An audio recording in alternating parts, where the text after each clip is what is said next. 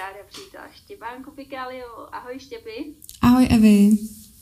Tak se Štěpánkou jsme se dohodli, že budeme dělat takový menší session tady na podcastech, aby jsme to měli zase trošku zajímavý. Že jo, Štěpy? No jasný. Já musím říct, že Štěpánku eh, jak, jakoby člověka mám velice ráda, hodně sleduji Instagram, má skvělé myšlenky, takže si myslím, že si budeme rozumět a zase přineseme nějakou novou krev tady do podcastu, že? Doufám. Takže štěpy. Vrhneme se, co jsme si připravili, tak jako nějakou myšlenku, co, čeho bychom se chtěli držet. Já si myslím, že eh, v dnešní době, teď není tak dávno od té olympiády, takže se podíváme na tu olympiádu. Co, co to v tobě jako zanechalo, ta olympiáda? Uh, takhle, já dopředu musím říct, že já to olympiádu v tu chvíli, kdy běží tolik, nesleduju, protože vím, že se po ní vždycky otevírají velký boomy na internetu a tak nějak uh, se do toho moc nechci ponořit, protože si myslím, že mi to pak krade spoustu času. Ale samozřejmě zpětně si pak prohlídnu třeba to, co mě zajímalo a nebo právě ty velké bomby, co se objeví na internetu. Takže určitě, co tam bylo nejvíc, uh, co nejvíc proběhlo internet, byl ten pětiboj, a ta nešťastná slečna s tím nešťastným koněm. A říkám schválně i nešťastná slečna, ne zlá slečna, protože už jsme to tady spolu předtím zmínili, než jsme začali, ale já když jsem si pak pouštěla to video, dlouho jsem si ho taky nechtěla pustit, tak mě bylo hrozně líto upřímně. Bylo mi samozřejmě líto i toho koně, ale i jí, protože eh, tam to bylo maximálně jako lidský neštěstí i koňský neštěstí a myslím si, že ona už tu chvíli neměla v moci tu situaci. Vůbec neměla pod kontrolou své emoce, to, co dělá toho koně, nic. A myslím si, že tam bylo doufám si říct, stovky lidí okolo, který se mohli pokusit nějak zakročit.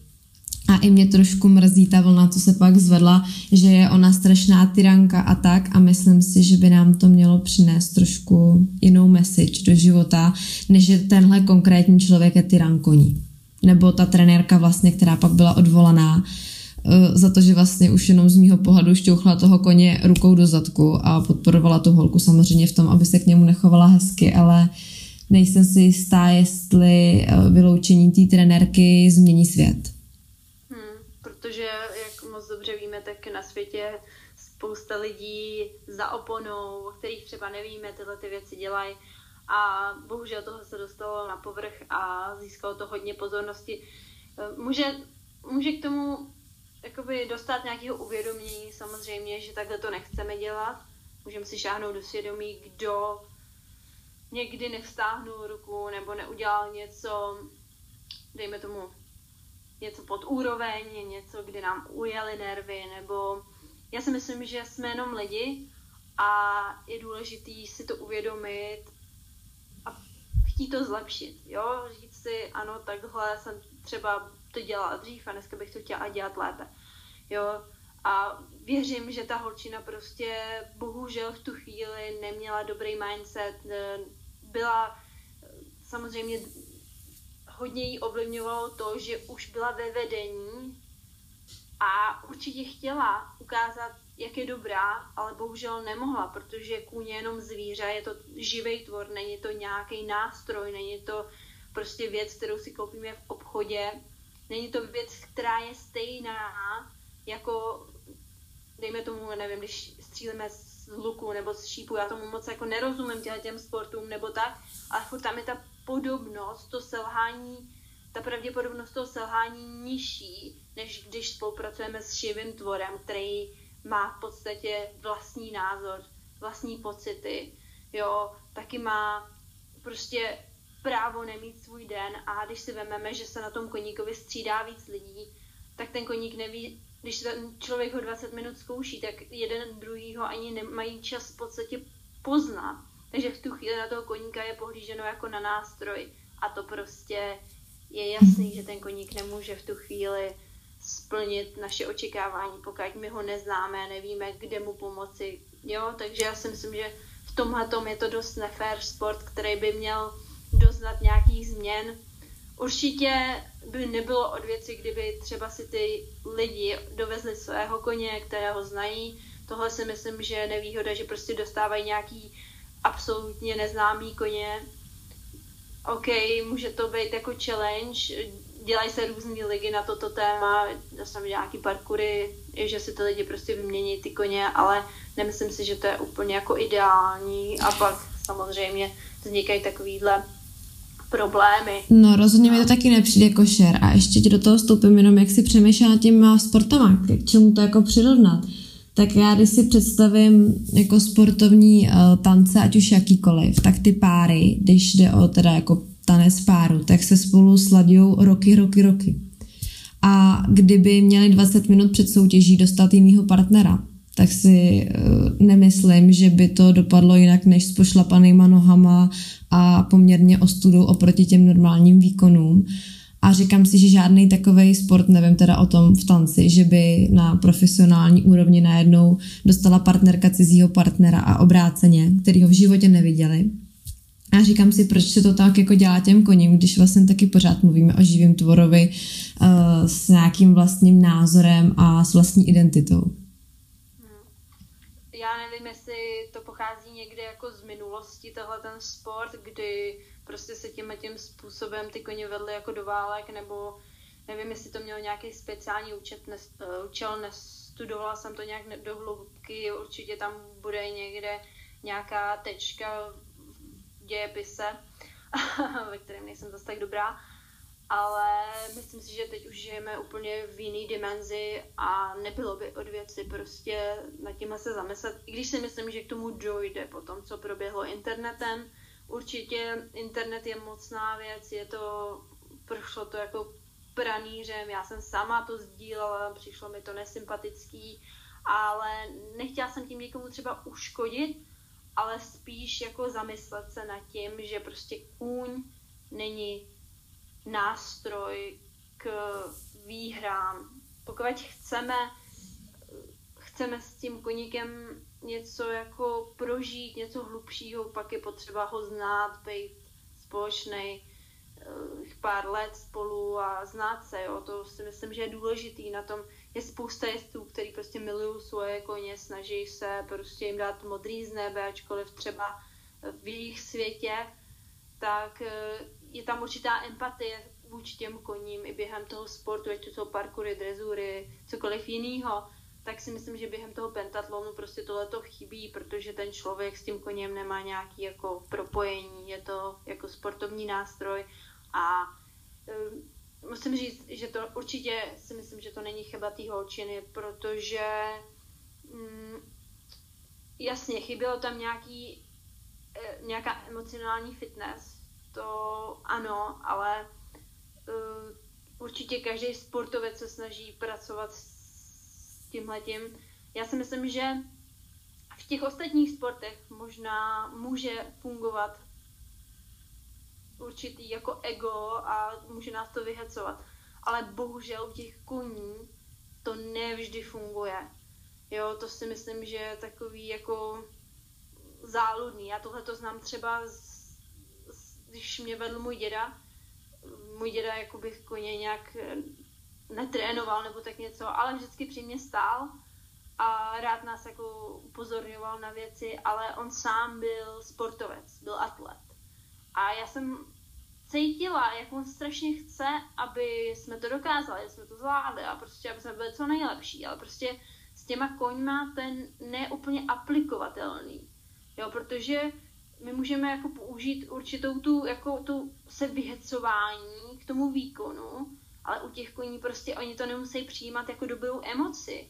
Já si myslím, že oni pak se můžou cítit jako až ohrožený v tu chvíli, kdy my se vyhecujeme do určitých jako hladin.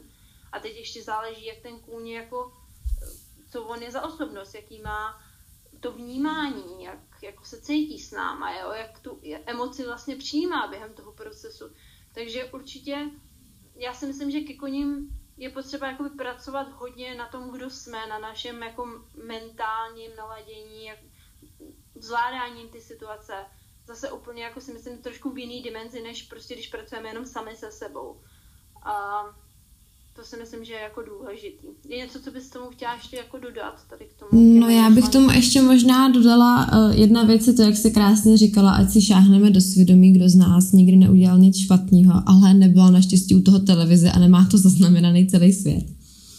Ale ještě by jsem řekla, hodně taky se uh, na to téma poukazovalo právě na ten pětiboj, že by se asi měly změnit teda pravidla, ale já si říkám, že zase bychom mohli jít ještě jako hlouš v tom zamyšlení nad tím, nebo já jsem tak eh, se k tomu snažila dospět a říkala jsem si, jestli by nám to nemělo ukázat, že u těch koní je jako spousta sportů a spousta pravidel, který si nemyslím, že už jsou košer. A jak říkáš, jsme v době, kdy už se snažíme zase o něco víc, eh, nebo pořád se člověk snaží eh, postupem času o něco víc a myslím si, že třeba bychom mohli jít jako hloubš do soutěží tříletých koní a tak, tak, tak a říct si, že možná by to chtělo uh, celý trošku, ten, některé ty systémy, že by chtěli trošku hlubší zamyšlení nad tím, jaký to může mít důsledky. Protože tady jsme jeden ten velký důsledek viděli a viděl ho celý svět.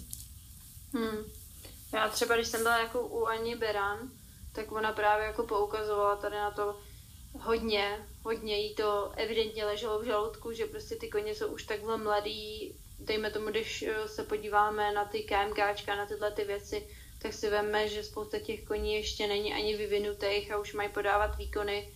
Jo, to zase odskočíme, odskočíme do, trošku jiný sekce, ale myslím si, že je to docela jako když si vemu, že kolikrát ty koně se musí v hrozně krátké době připravit na neuvěřitelný výkon, ať, to, ať už to jsou ty KMKčka nebo ty aukce, tak uh, myslím si, že to pak na ně může mít celoživotní dopad, ne vždy pozitivní.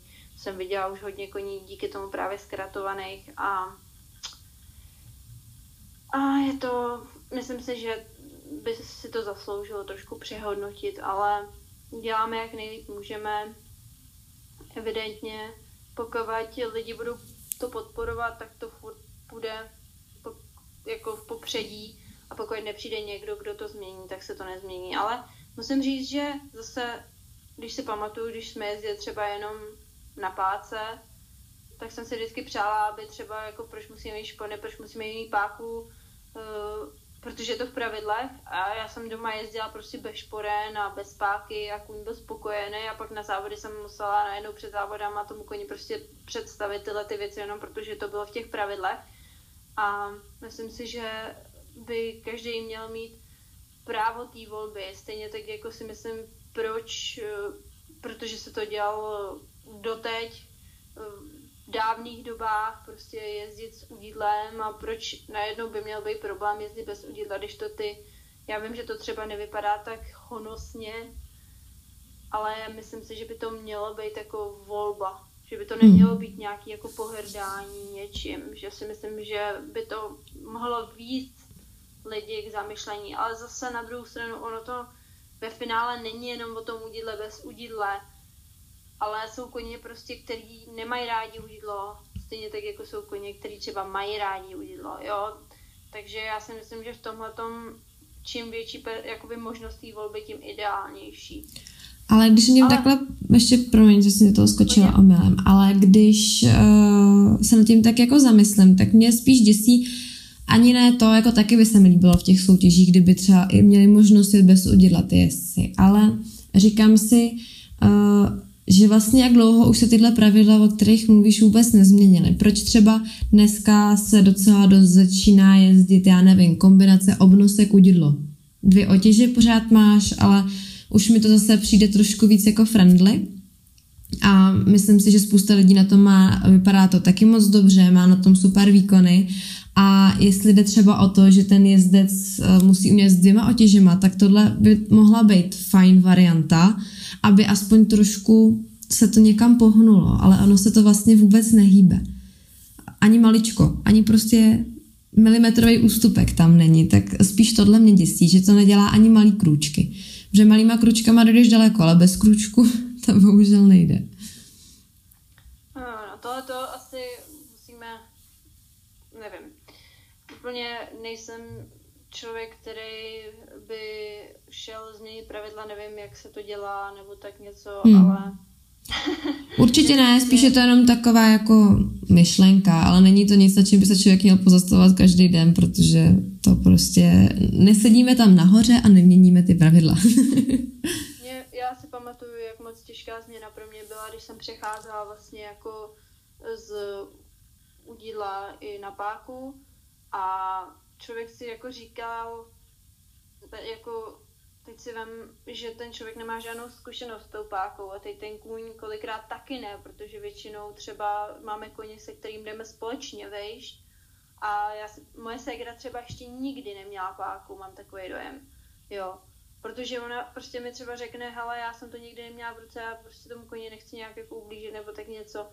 Já si pamatuju sama, kdy já musela mít tu páku, protože když jsem šla do těch juniorů, tak mě trenér začal zaučovat a můj koník předtím nikdy neměl tu páku a já jsem se musela to naučit, teď nosit ty dvě otěže mezi těma prstama a tohleto, jo, a vyžaduje to hodně citu, jo, není to úplně jednoduchý, jo, ruce fakt musí si jako uvědomit, co dělá a kolikrát, když to vidíme, tak, tak prostě ty lidi nemají ten cit, prostě tam ty koně jenom drží na té páce a mělo by se tam tohle to vypíchnout jako vzdělání, jako nacítění se do toho koně hloubš, prostě, že to není jenom pro ty závody, jo, nahodit páku a jet. Ten kůň to prostě vnímá jinak a tady si myslím, že by bylo potřeba, jako, aby se lidi vzdělávali víc do hloubky. Nejenom protože je to část nějakého vybavení. Ale dobrá, tak od toho bych jako odstoupila teďkon. Pryč od toho nejvíc negativního. no, nemyslím, že to je jako úplně negativní, jenom si myslím, že potřeba se tím zamyslet, že nějaký ty sektory jsou prostě neúplně zvládnutý a že by nebylo jako špatný to jako nějakým směrem zdokonalit. Ale zase musíme říct, že teď ty pravidla už jsou takový, že už můžeme mít prostě je to Grand Prix bez té páky, že jsem ráda, v mých dobách to nebylo. Takže určitě tam se to pravidlo jako změnilo, za to jsem ráda, ale třeba na olympiádu už si nemůžeme bez páky vyjet. Jo, já si pamatuju, že třeba bylo pravidlo, kdy jsme nemohli na mistráku mít pičík, teď nevím, jak to je, já jsem teď do pravidel jako nějak to, ale pak spousta lidí mělo problém bez toho pičíku. Hmm. Takže máme tady ty všechny hůlky, berličky, na kterých jsme závislí a pak je, já si myslím, že je strašně důležité, aby jsme byli schopni stoupit prostě do těch sekcí bez toho, ale i s tím, aby jsme furt jako posouvali si ty hranice a zkoušeli, co vlastně jako jsme schopni. Já třeba své koně s udidlem nejezdím. Pro mě ty hranice jsou na druhou stranu, než jako s tím udidlem. Protože s udidlem jsem jezdila už dlouho a mě to ježdění bez udidla pomohlo zase více jakoby vcítit do toho koně, začít ho vnímat úplně v jiném sektoru, než prostě ale zase člověk, který nemá tu zkušenost s tím udídlem a potřebujete se na druhou stranu, tak si myslím, že na tom zase taky není špatného. Zase jakoby nacítit se do té koňské huby. To jsem třeba no. já trošku. No. já jsem já jednou nohou tam a jednou nohou tam. jo, já si myslím, že jako určitě důležitý jsou obě strany, ale já jsem strávila svůj život zase v té udidlové sféře, takže pro mě je zase teď důležitý odstranit všechny ty pomocníky, kde můžu jako jít zkratkama a právě si jako spíš tu cestu trochu víc jako, nechci říct komplikovat, ale mám ráda takový challenge. tak já bych neřekla, že to je komplikovanější. Mně to prostě přijde čistější a upřímnější. Protože já na tom, taky na tom bez udidla, když uh, začínám nové věci, tak radši dělám bez udidla, protože tam mám větší pocit, že cítím, jak to ten kůň zvládá že třeba na tom udidle bych ho na to líp zpracovala, většinou to tak prostě je, a člověk chce nebo ne, ale když si na to vezmu třeba úplně obyčejnou stájovku, tak mám pocit, že ten kůň má možnost ke mně být upřímnější. Hmm. Protože jakoby s tím udělám, mám pocit, že jsem byla dřív schopná jako prostě vymyslet neuvěřitelné věci, jak si to jako zkrátit ty cesty. Zatímco na, dejme tomu, bez jakýchkoliv třeba sidepoolů, třeba jenom na té padelce, tak tam ta schopnost není. A člověk musí si prostě najít nějakou tu cestu úplně někde jinde. A to si myslím, že je na tom strašně zajímavý, jakože prostě nemůžeš šáhnout po tom jídle. Já jsem taky jako dřív jako šla, prostě jsem se nadala to udělala, pak jsem to třeba odebrala. A to máš prostě se vším. Pak eh, když jezdíš, nevím, spousta lidí je pak jako ob, oblomeno prostě tím, jak úžasně ten člověk jezdí, jak co s tím koněm dokáže, ale všechny ty tlačítka třeba byly naučeny prostě s tím udídlem a ten to zná s tím udídlem. A teď si představ, když to toho koně máš naučit bez toho udídla, s, minimal, jakoby s minimálníma věcma, tak pak to je, sice ta cesta může být složitější, trnitější, dejme tomu, a nemusí, jo, ale ono to pak všechno jako na oko vypadá, že jako to je úžasný ten vztah, a všechno je to dobrý, ale ten kuň má třeba furt v hlavě tu neviditelnou myšlenku toho jako udidla, nebo jo, prostě um, furt to tam jako někde je a je jako na nás, jakou cestu si prostě vybereme, jo. Takže my jsme tady ještě zmínili, že jako je strašně důležitý mít tu nějaký emocionální fitness, jako to na, naše nastavení. Ačkoliv je to takový neúplně zajímavý téma, ne pro každýho, protože je to, musí člověk pracovat sám na sobě. Já si myslím, jako zastávám myšlenky, že si myslím, že to je 99,99 ,99 prostě našeho úspěchu. Je nejenom pracovat na koni, ale pracovat i na sobě, na našem naladění, na našem vnitřním nastavení a uvědomění si toho, co vlastně jako chceme a jestli, ten, jestli tomu koni vůbec jako nestojíme v cestě, když ho něco žádáme. Jakožto my, tvorové, mnoho dělání a dejme tomu rádi se snažíme jako svádět věci na druhý, ale většinou problém je v nás. Většinou problém je v tom, že třeba naše neznalost je na místě, že to neumíme v tu chvíli dělat lépe, stejně tak jako jeskyně na olympiádě, nám měla to v ten daný moment dělat lépe, byla pod neuvěřitelným tlakem, chtěla vyhrát tu medaili, takže byla neúplně v psychické rovnováze, tudíž se zachovala neeticky. Můžeme si všimnout, že do takové situace se lze velice jednoduše dostat v naší lidské bublince, já nechci jmenovat, ale bohužel jsem tohleto zažila i jakoby, okolo sebe, i samozřejmě ze své strany. Každý tohleto máme, jsme jenom lidi a teď je na nás, jestli dokážeme ty naše myšlenky nějak uspořádat, nějak je ovládat a pak samozřejmě se to promítne i v tom koni. Tak, Štěpy, eh, co si myslíš, proč proč je to tak důležitý, ten mindset? Eh, řekni mi nějaké tvé zkušenosti. Co? Jo, já jsem zrovna chtěla říct, že o tom mindsetu já dokážu o tom povídat hrozně dlouho, ale jak je to strašně abstraktní, tak mám pocit, že to moc lidí za prvý nezajímá a za druhý, eh, že často jako nejsou na, ne, ne, nemají ty myšlenky tak jako já a třeba tomu úplně neporozumí. Takže já bych začala teďka během toho povídání, jsem se úplně jako viděla sama v dvou takových situacích, kdy jsem nepotřebovala k tomu úspěchu nic jiného, než to nastavení té mysle. A jedno z toho byla pro někoho super technická věc eh, v klusu dovnitř plec. Mně to prostě nešlo. Já jsem to chtěla hned a nešlo to. A pak jsem to, já vždycky říkám, že když to moc nejde, tak to prostě člověk má nechat být. Tak jsem to nechala být a pak jsem nad tím jednou přemýšlela a říkala jsem si, jo, a teď je úplně jedno, jak to jako udělám, prostě to zkusím fakt lehce. No a s tu myšlenkou, že to půjde jenom nějak lehce, anebo to nepůjde, jsem k tomu přišla a ten kůň to udělal na poprví.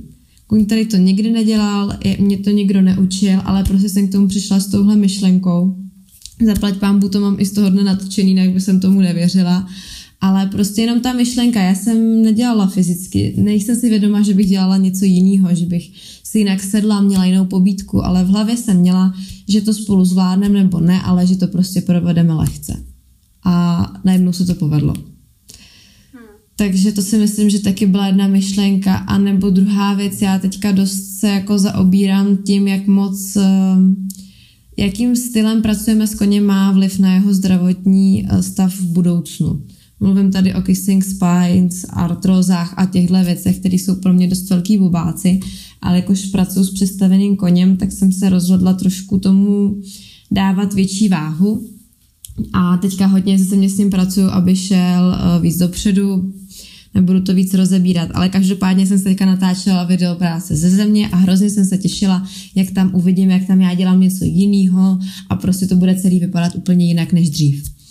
A doma jsem si pustila to video a byla jsem uh, z prvního pocitu trošku zklamaná, protože já jsem nedělala absolutně nic jiného, ale kuň vypadal úplně jinak.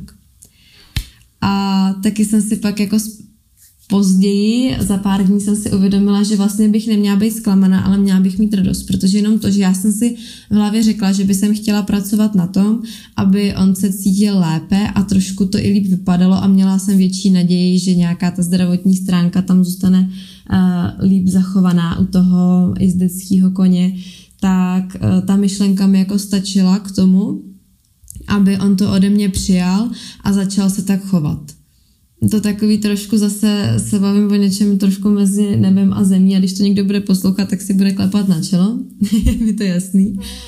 Ale eh, to jsou takové hmatatelné věci, které já jsem fakt našla ten výsledek toho, že to moje přesvědčení funguje. A myslím si, že každý, eh, když si to upřímně, ale musí si ten jako ten mindset, ty myšlenky upřímně jako nastavit v momentě, kdy si to jenom někde přečtete a řeknete si, takhle by jsem to taky chtěl, ale nezměníte tu hlubokou pointu, tak tam ten výsledek eh, nebude tak znatelný, jako když to opravdu přijmete za svý a za svý přání, aby to tak bylo. Hmm. Štěpy, a ty máš nějaké jako techniky, kterými si jako pomáháš? Eh, je něco, co by si posluchačům jako doporučila? Mm-hmm. Já hodně, já jsem takový trošku neúplně hyperaktivní člověk, ale pořád musím něco dělat. Takže pro mě je sklidnění těch myšlenek a soustředění se na tu jednu věc eh, složitý. Takže doufám, že něco z toho, co dělám já, někomu pomůže, přesně jak říkáš. A Uh, jedna věc je, že začínám už tím do výběhu a zastavím za rohem, kdy mě ideálně koně ještě nevidí. a uh, vždycky si položím ruku na břicho a snažím se dýchat hluboce do břicha a do toho, když se nedokážu soustředit jenom na ten dech, tak třeba poslouchám, jak zpívají ptáci. A dám si fakt třeba půl minutku, kdy se soustředím jenom na tohle. A pak mám uh, takový hrozně ulevující pocit a s tímhle pocitem a takhle uvolněná a soustředěná na ty ptáky a na ten svůj dech přicházím k těm koním. A je hrozně krásný pozorovat, jak oni na to reagují. Když tam člověk běží ve spěchu, má jenom pět minut s vodítkem, tak uh, oni se otáčí zády, nezvedají hlavy, ale jakmile přicházíte z dálky s takovouhle, uh, s takovýmhle rozporožením, tak oni už začnou vnímat. A myslím si, že tohle je takový první krok, kde se naučit se soustředit a nastavovat si ty myšlenky. A druhá věc je, že já vždycky, když jedu s koní, nebo naopak, když jedu na koně, tak se snažím zavřít dveře a doopravdy si jako říct za těma dveřma nechávám ty svý problémy. A teďka myslím jenom na toho koně myslím, jakou bude mít asi náladu, když bude mít takovou, co bychom mohli dělat a už se psychicky připravuju na nějaký to naladění a potřebuju tam tu přípravu. Já nedokážu tam přijít a říct si lusknu a vypnu všechno. Takže si to takhle všechno rozkládat v hlavě a připravovat si ty kroky. A druhá ještě moje věc, co mi hodně pomáhá, že se docela často si natáčím práci s koněm. A pak se na to třeba podívám a říkám si, ty, tady jsem taková stuhlá, asi jsem to chtěla hned a moc, příště do toho půjdu s tím, že tam půjdu s tou lehkostí. A to mi taky hrozně moc pomáhá. Takže to jsou takové mé tričky. hmm, dobrý tričky. Jo, to jako si myslím, že je důležité jakoby občas se dostat zase zpátky jako sám do sebe a uvědomit si vlastně, kdo jsme, co děláme. A pak eh, třeba ty videa, tyhle ty věci, jsou hodně fajn, protože člověk se může na sebe podívat a zhodnotit tu situaci. Ono, to, co cítíme, kolikrát není úplně v souladu s tím, co vidíme. a někdy jo, někdy ne. Já si pamatuju, když jsem začínala jezdit, jak mi říkali, co tam dělám za věci, já jsem se nebyla absolutně vědoma, že tam něco takového dělám. A člověk, já si myslím, že kolikrát je jako lepší, když se na to přijde sám, než když mu to někdo 50krát opakuje, protože člověk tak nějak jako tomu pak nevě, nevěří. A v tu chvíli to vidí, si řekne, aha, hm, tak přece jenom je to pravda. Jo, takže to si myslím, že člověk jako díky tomu natáčení se jako hodně pak může zjistit i sám bez trenéra. Samozřejmě trenér je jedna věc a sebetrénink je druhá věc. Ale já si myslím, že člověk si v životě dokáže přijít na spoustu věcí sám a že právě pokud člověk má tohleto svý nevím, jak to říká, tu svoji kreativní paletu a ještě to sebezhodnocení takhle pak, tak je to úplná paráda, že si člověk může pak posouvat dál a dál. No, je něco ještě, co bychom tady chtěli jako zmínit? Něco, co ještě by nás napadlo k dnešnímu tady tématu? Něco? To mě už jenom k tomu nastavení myšlenek napadá ještě jedna věc, kterou já vidím jako takový největší, eh, největší, eh, jak to říct, jako problematiku toho nastavení si myšlenek a nemluvím to jenom o koních, protože, jak jsi říkala, tak to vzít se sám do sebe, do svých myšlenek a emocí uh, moc dobře dnešní moderní člověk, když to tak řeknu, podle mě neovládá.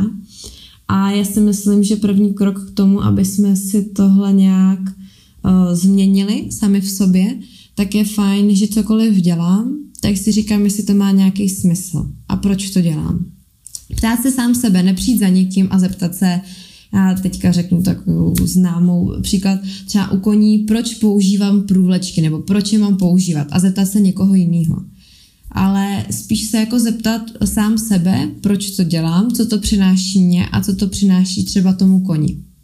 A už se dostávám do toho, že si to emocionálně trošku rozvrhnu a uh, proplánuju si, jestli teda to dělám dobře a dokážu se líp nacítit do té situace. A myslím si, že tohle, kdyby dělalo takhle spousta lidí a přemýšlela, proč to dělám, jestli to má smysl, tak uh, by nám bylo hodně líp všem. Já jsem četla hrozně zajímavou knížku o, o různých mniších a tak a ty se tím jako hodně zaobývají a říkají, že uh, tam bylo hrozně velký procento, teď bych kecela, jaký třeba 80% toho, co děláme během dne, většina z nás, tak jsou zbytečnosti.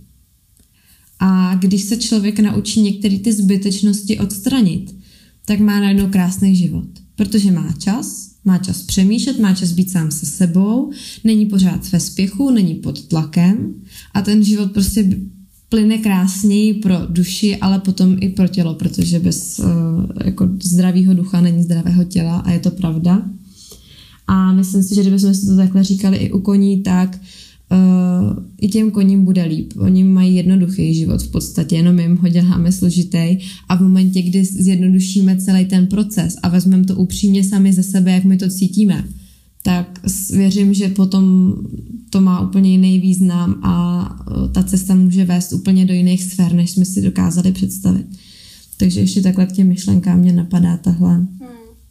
tahle rada. Já si myslím, že problém je v tom, že my kolikrát se snažíme strašně uspokojit své okolí a hmm. že zapomínáme, zapomínáme na jakoby sebe, proč to vlastně děláme, proč jsme to vždycky, vlastně, proč jsme to zašli dělat, proč vlastně jako kolikrát si myslíme, že náš kůň je strašně nedokonalý, ale ve finále on je dokonalý, on je úžasný, ale prostě furt máme pocit, že musíme tomu okolí ukázat jako víc, musíme dokázat, že jsme lepší jo, než někdo, ale jediný, s kým soupeříme, jsme my.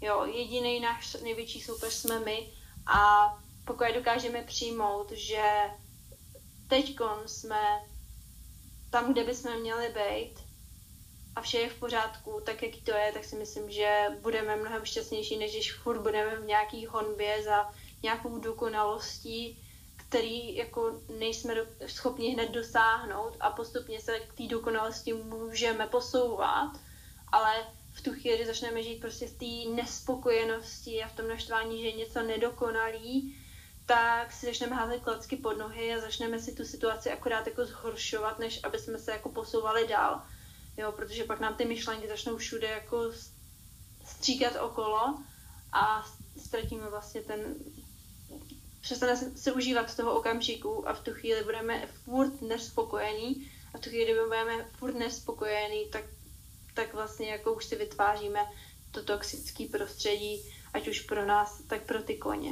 Hmm. Takže to si myslím, že je strašně důležité si uvědomit, že nepotřebujeme uspokojit ten svět okolo, ale sami sebe.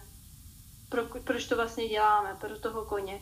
Jo, protože jsme rádi s tím koněm, protože nás to baví a ne protože prostě musíme skákat metr padesát, jinak prostě nebudou ty medaile, nebo jo, já si myslím, že ta spokojenost je prostě u nás v naší jako vnitřku, než v tom okolním světě, protože ano, je to strašně hezký, když ti někdo řekne, jsi úžasný, mm, Jo, já třeba z tohohle principu nedávám třeba fotky na Facebook nebo tak něco, jako, co by mě mělo přitáhnout tu pozornost lidí, kdy oni mi začnou prostě psát na téma jako jste dobrý, jste super, jste nejlepší, ale já musím vědět. Pro mě je důležitý ten feedback toho, že já vím, že my jsme dobří pro jeden, pro druhýho, než pro to okolí, protože to okolí to tady nebude, až ho budeme potřebovat, dejme tomu, v ten daný moment.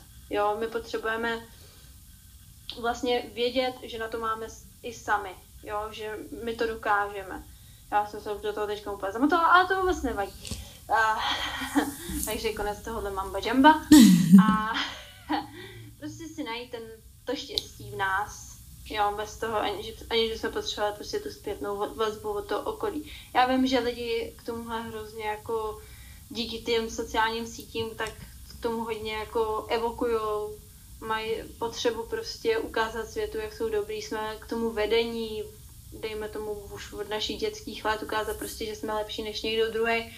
A já si myslím, že tohle je jedna věc, která nás jako dokáže vyhecovat k výkonům, ale na druhou stranu je to věc, která nám pak stojí v cestě k tomu žít spokojený život.